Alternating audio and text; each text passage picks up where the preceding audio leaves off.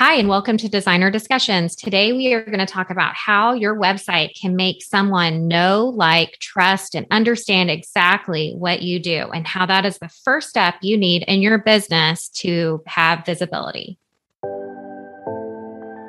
Welcome to the Designer Discussions Podcast.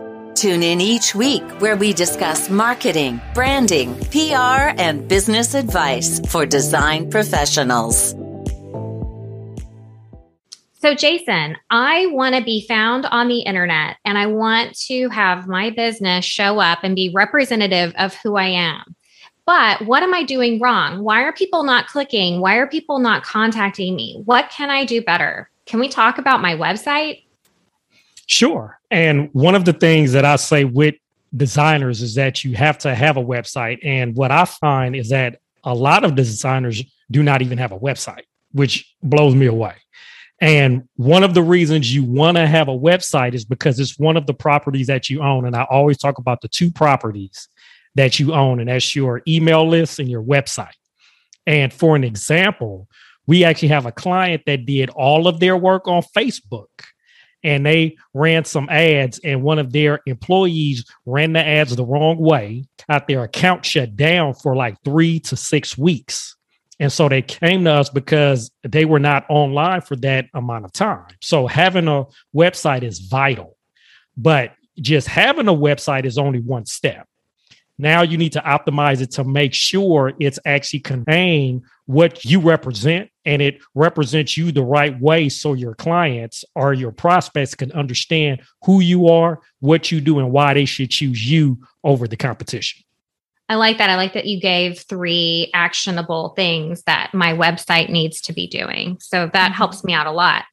How do I package myself that I can show what it is that I do so that someone who wants to hire me for exactly what it is that I do um, can find me and understand what services I provide? So that actually heads back to episode number two, where we had Johanna on and she had talked about branding. And one of the things that we that you have to do is that your website brands you as hopefully an expert in your area. So you want to understand a who your client avatar is. So you want to do the exercise that we had in episode 6 on how to understand who your ideal client is. And then once you understand that, you can now create the content on your website around who you are that represents you the best way so they can understand. And what I usually tell a lot of designers is that if you've been in the industry for a while, you don't need to have every single project on your website. Only have the projects on your site that represent you and that show your unique selling proposition, your USP.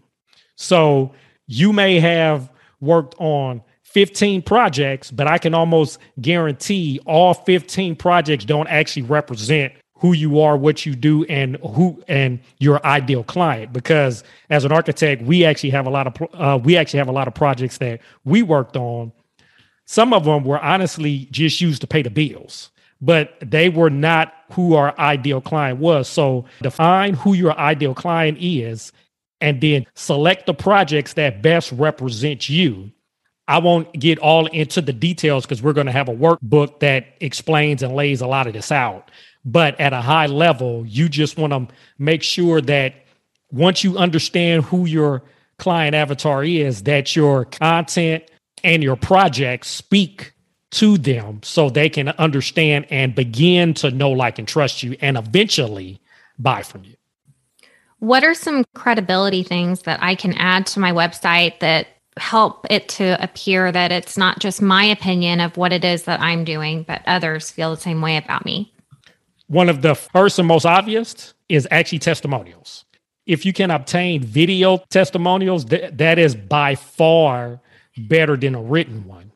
Video testimonials, like we had talked about in episode seven, is vital because that helps your end user, your your potential client hear from a third party and not just hear from you.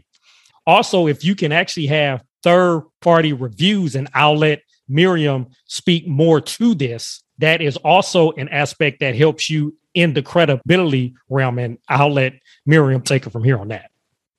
Yes, I was getting very antsy um, to say something because the next step to client um, reviews obvious obviously to me as a PR pro, right, are press clippings. So if you have press coverage, if you have publicity, it's really important that you mention that on your website, on other places too, but make sure that you have um, a listing of your press coverage on your website because it's important for clients, but it'll also be important if other media go there that you may have reached out to, hopefully, or that find you in other ways that they can see that you already have some publicity under your belt. So that's um, step number two after your client testimonial. One other thing I'll add is the images on your website, making sure you have professional images of yourself and your team and also of your projects.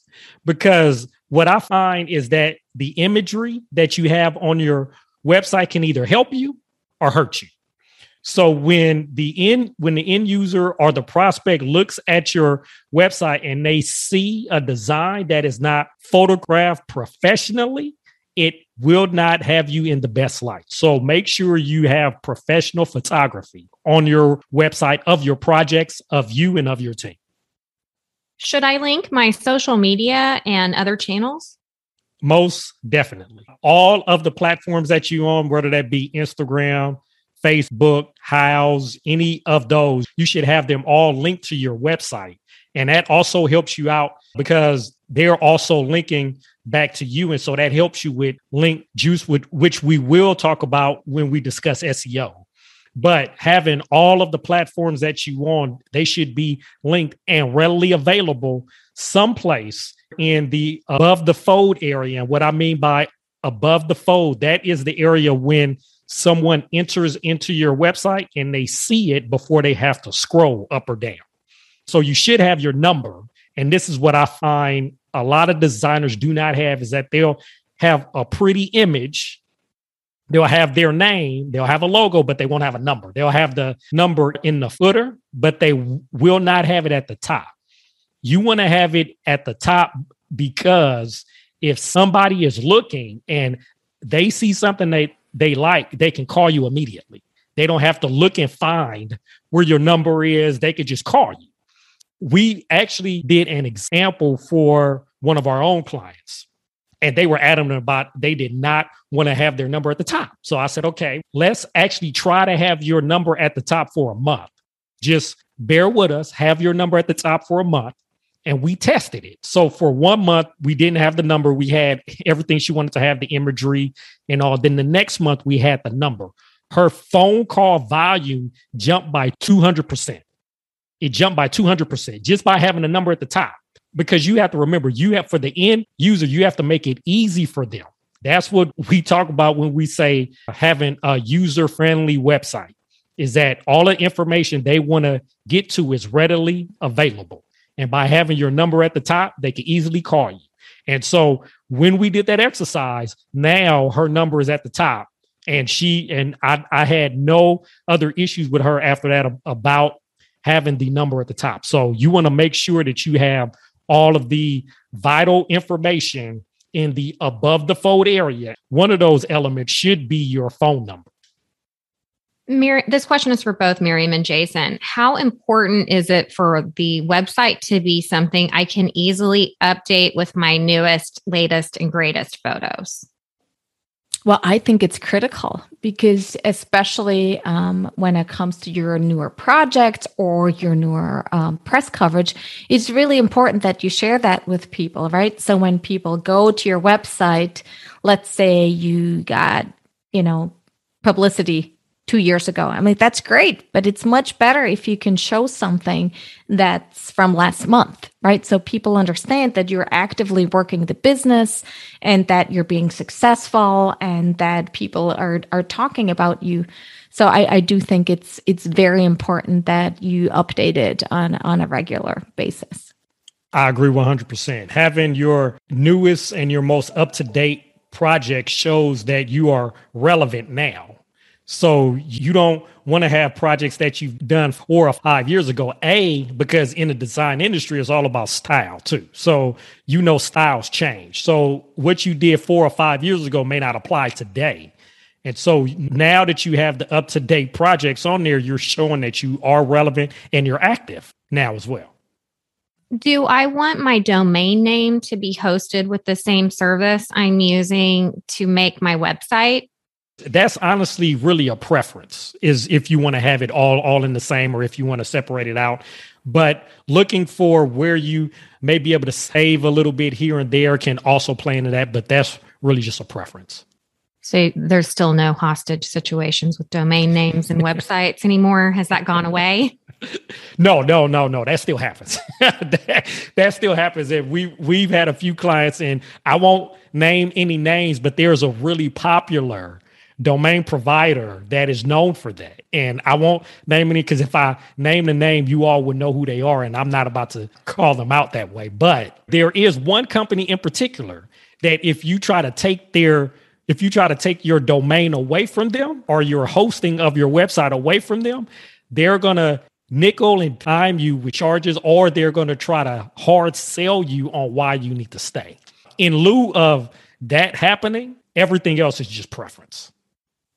Are we going to do additional work on SEO, blogs, and all of that kind of, of stuff? Because I know those are bigger, meatier yes. topics.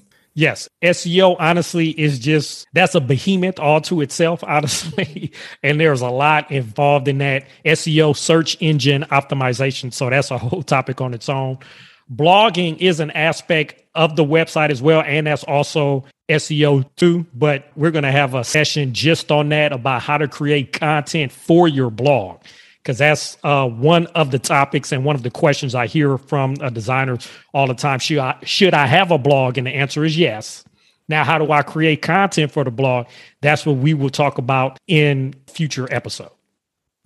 Okay, cool. So, how do I know if my website, I mean, I can kind of tell if a website looks good or not, but should I have it where it's like scrolling down where I see lots of stuff all on one page? Should it be multiple pages? Is it better to have lots of places you have to click? What's the uh, what's the goal? With a website, what you want to have, you want to have multiple pages, especially as a designer because you're going to have projects. So to have all of your projects on one page, you would be scrolling for eternity, honestly, because you'll have a lot of projects on there. What you will want to have is all of the pages of your website. The homepage should be a summary of that. You may have one of the highlighted projects or what we talked about earlier, one of your most up to date projects. You may want to have that on the homepage that they could then click and head to that project page. You want to have your contact information, phone number at the top, but then in the footer, you can have your address or any of that other information. A small section on you and your company about us area. So you can have just a synopsis of that. And then everything else could be on the about us page. So most of your major pages, you want to summarize that in the homepage so they get an idea of who you are, what you do, what your specialization is, who you serve, what your a design style is so they could get a flavor of who you are in the homepage and then all the other pages you have more detail. One other thing you want to see how your website looks in a mobile on a mobile device. That's vital. A lot of designers design for a desktop which is great but you also have to design for mobile view. 80% of search starts on a mobile device. So if you ignore how it looks on a mobile device, you will be losing customers or clients or prospects because you need to see how the experience is on a mobile device as well as on the desktop view. I would say even more so, you want to reverse engineer and design for mobile first and then see how it looks on the desktop. Because, like I said, 80% of search starts on a mobile device. What about video? Should we include video at all in our website design? If you have access to video, I would say yes. Some may or may not have video, but if you have access to that, and, and like I said, if you have video testimonials, yes. Now, you may not want to host the videos on your website, you may want to use other apps like YouTube or Vimeo or other platforms like that. Because if you put a lot of video on your website, it'll slow down the speed. And I had talked a little bit about that in episode four. And I'll just re reference the website gtmetrix.com you can put your website in there and it, it'll show you how your website looks to the search engine and how it's ranking and how the back end of it looks and it'll hand you a score from A to F. Video is vital, but at the same time, you do not want to host on your website. You want to host on a third party. And if you have access to video, most definitely, I would say have it on your website. Yeah, because we're having to do more video for social media now. So it might seem like we have loops or things that we can put together where it's tours of houses or uh, a series of slides and things of projects. So I'm wondering if that is an area where we need to start looking towards since video is becoming so much more popular in social media as one of its tools. So, Miriam, I have a question. Can a good website get me found? Can I get uh, a better opportunity to get press through having a good website? I would say yes and no. And I would say number one, it can't get you found because people have to get to your website. And that is where SEO comes into place or other um, types of exposure that you have where people actually, where people go to your website, media specifically. So, so you have to get them to your website somehow. You know, maybe you've sent them an email and linked to your website. Maybe they searched for designers in your area and your name popped up. And so actually I wanted to mention too, one of the things that I don't think has come up, but you do need to mention where you're located. And I see this a lot when I go to designers' um, websites because they market to oftentimes local and regional audiences, they neglect to mention where they're based. But if somebody from the media or uh, the internet is global, right? So if anybody else comes to your website and you don't tell them where you are, they're not going to know. And that might work against you, right? But so let's, let's imagine somebody from the media has come across your name and they go to your website and what your website looks like really can make or break your case about getting coverage and being included in whatever it is that they're working on. And everything that um, Jason has said is spot on. I think what works for your ideal client really is also going to work for the media. It's just important that you have current information on there, that you tell them who you are so they can get a sense of of your brand and the types of projects that you do, what you have been working on lately, what other media outlets you have been featured in. And if everything is a is a good reflection of you and your business and and the, the editor likes it, they and make it easy for you to contact them. Say same thing as for potential clients, you know, just make it easy for people to find you and reach out to you. And if your website's in tip top shape, that can go a very, very long way in, in helping secure you uh, press coverage for sure. Hiring an interior designer is super intimidating. It usually comes with a retainer, a large budget. So, what is the best way that I could present myself so that someone might want to reach out to me and talk to me without feeling like they're having to make a long term commitment with me? You should have someplace on your website preferably at the top where I talked about the above the fold area, you should have some opt-in of some sort where you have a call to action that say, fill this out for a free consultation or something of those sorts, because that is how you now turn looky loos into potential prospects that can talk to you. And then once you're on the phone with them, hopefully you can close them. But you want to have some type of CTA call to action on your website because if not, they will not know what to do. They may love your website, they may love the imagery, but if you don't have some type of call to action, what you want them to do, whether it's to sign up for a newsletter, whether you want them to have a free consultation, whether you want them to call now, whatever that is, you need to have some type of call to action on your website. And having that simple CTA can help turn what you have as a website into a driver of of leads.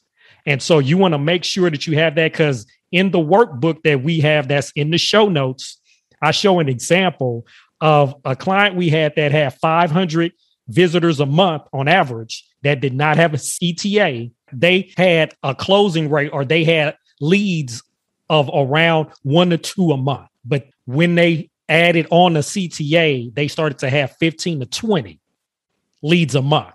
And so you could just imagine just the same amount of visitors, but now you're adding the CTA. Now you have potential to make more money because you have that CTA on your website. So a call to action could be as simple as a schedule a 30 minute exploratory call with me and submit some pictures and a budget and ask questions so that that would count. Exactly. That is is just as simple as that. You just need to tell you need to tell prospects what you want them to do. Now that they're on your website, they've seen all of the imagery, they've seen who you are, they've seen what you do. What do you want them to do? Because if not, they're just going to leave. Thank you guys for helping me to understand what is important for an interior designer's website and what we can do to make them better. And I am super excited to know that a website can help know, like, trust, and want to take action to mm-hmm. get to know me or work with my business through some of the tools that y'all have described today. We hope you enjoyed this episode of Designer Discussions. What was your takeaway? Care to share your thoughts and tag Jason, Maria, and Miriam on social media? You can find them on all platforms at designerdiscussions.com. Don't forget to like, subscribe, and leave a review or comment for this episode from wherever you are listening.